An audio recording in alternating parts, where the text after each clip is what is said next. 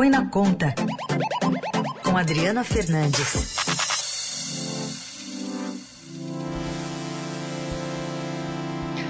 Adri, bom dia.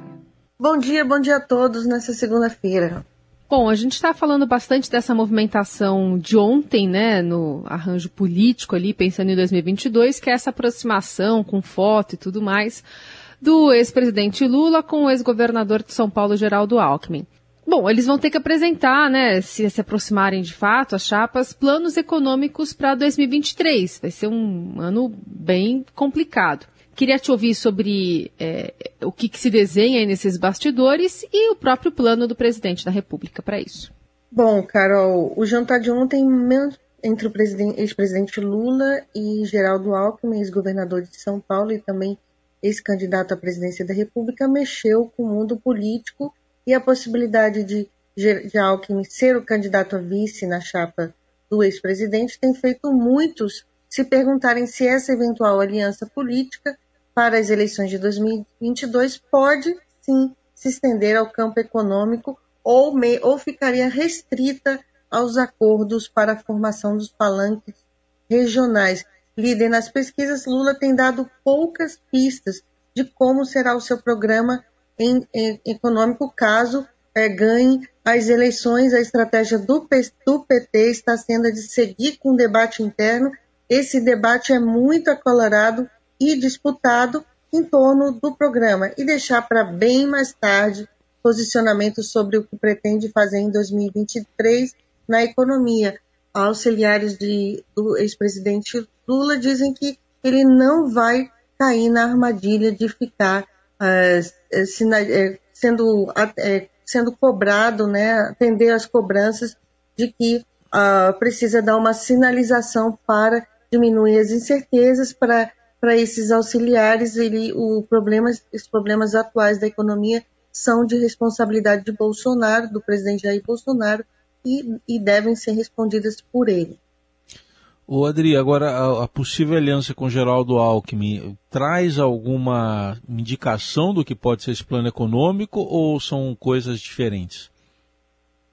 Olha, é isso que é, que é incógnita, Heisen, porque o, o, os economistas Tucano, né? O, Geraldo Alckmin é do Ninho Tucano, está é, tá indo, uh, pode ir, né? Porque ainda não está acertado, né? Não foi divulgado, está só aí na, na primeira foto. Ele, ele com certeza ele pode é, trazer uma mudança aí de, de, de, alguns pontos, trazer alguma, alguns pontos econômicos importantes e o mesmo uh, os economistas do PT sabem disso. Só que uh, trazer economistas dos tucanos para um eventual governo é, Lula, isso é que está aí ainda muito incerto. O PT ele não tem esse programa, mas ele tem um documento, plano de reconstrução e transformação do Brasil, que contém propostas, sugestões para um para um para a economia brasileira. Embora nesse mesmo documento de antemão eles dizem que todas as sugestões podem ser revistas. Então tem uma porta aí muito aberta para mudanças.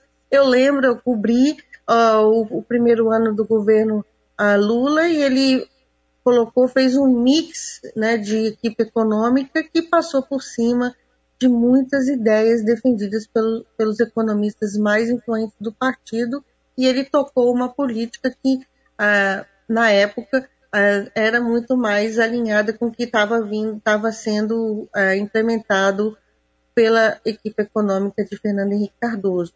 Esse liberalismo econômico que está se tornando uma moda, não só no Brasil, mas em alguns países, é algo, é um movimento consolidado, forte, que deve vir para ficar, mesmo em discursos mais alinhados à esquerda, Adri?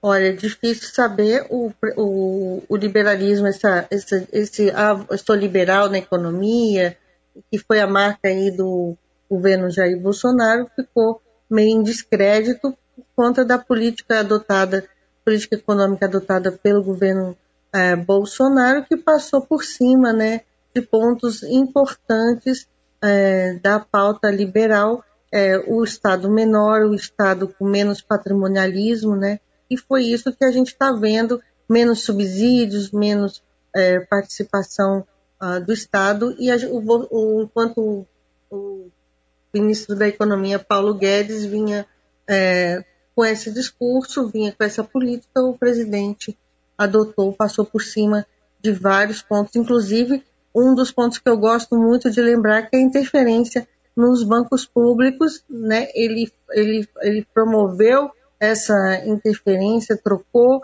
a presidência do Banco do Brasil de forma porque eles não estavam de acordo com, com as ideias do, aliados do presidente e na Caixa Econômica a gente vê uma linha muito diferente também do que pregonizava Paulo Guedes.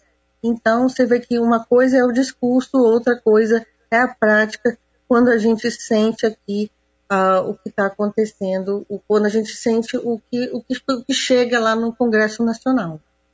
E você diria que essa uh, dianteira muito folgada aí do ex-presidente Lula nas pesquisas está segurando um pouco também essa divulgação, porque também não dá para confiar que só essa dianteira, sem divulgar um plano econômico, garanta tudo, né? Olha, é compreensível que agora Lula não queira cair na armadilha, de, como eu falei, dos que cobram uma fala sua para diminuir a incerteza fiscal. Mas se iludem os que acham que, eles, que como ele está muito à frente nas pesquisas, ele vai ganhar as eleições sem fazer nenhuma sinalização econômica.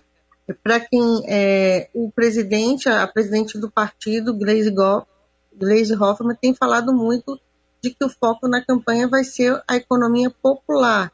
É claro, ela está ela tá apontando que é o fraco né, do presidente Bolsonaro, porque a gente está vendo alta de, alta de inflação, alta de preço, desemprego, e é isso que o PT vai focar, mas eu não acredito que ele vá é, divulgar qualquer plano por agora, vai esperar a formação do seu comitê e aí discutir. O PT ele é um partido mas é, ele discute muito as propostas, têm que ser aprovadas dentro do partido, dentro do diretório, então vamos, vamos demorar mais um tempo para saber. Os outros partidos, embora também tenham colocado ah, é, alguns economistas já na coordenação da campanha, a gente também fica aí, ah, não sabe muito bem qual, qual o rumo. O certo, hum. Heisen, uma coisa é certa, chegaremos em 2023 numa situação econômica bastante difícil.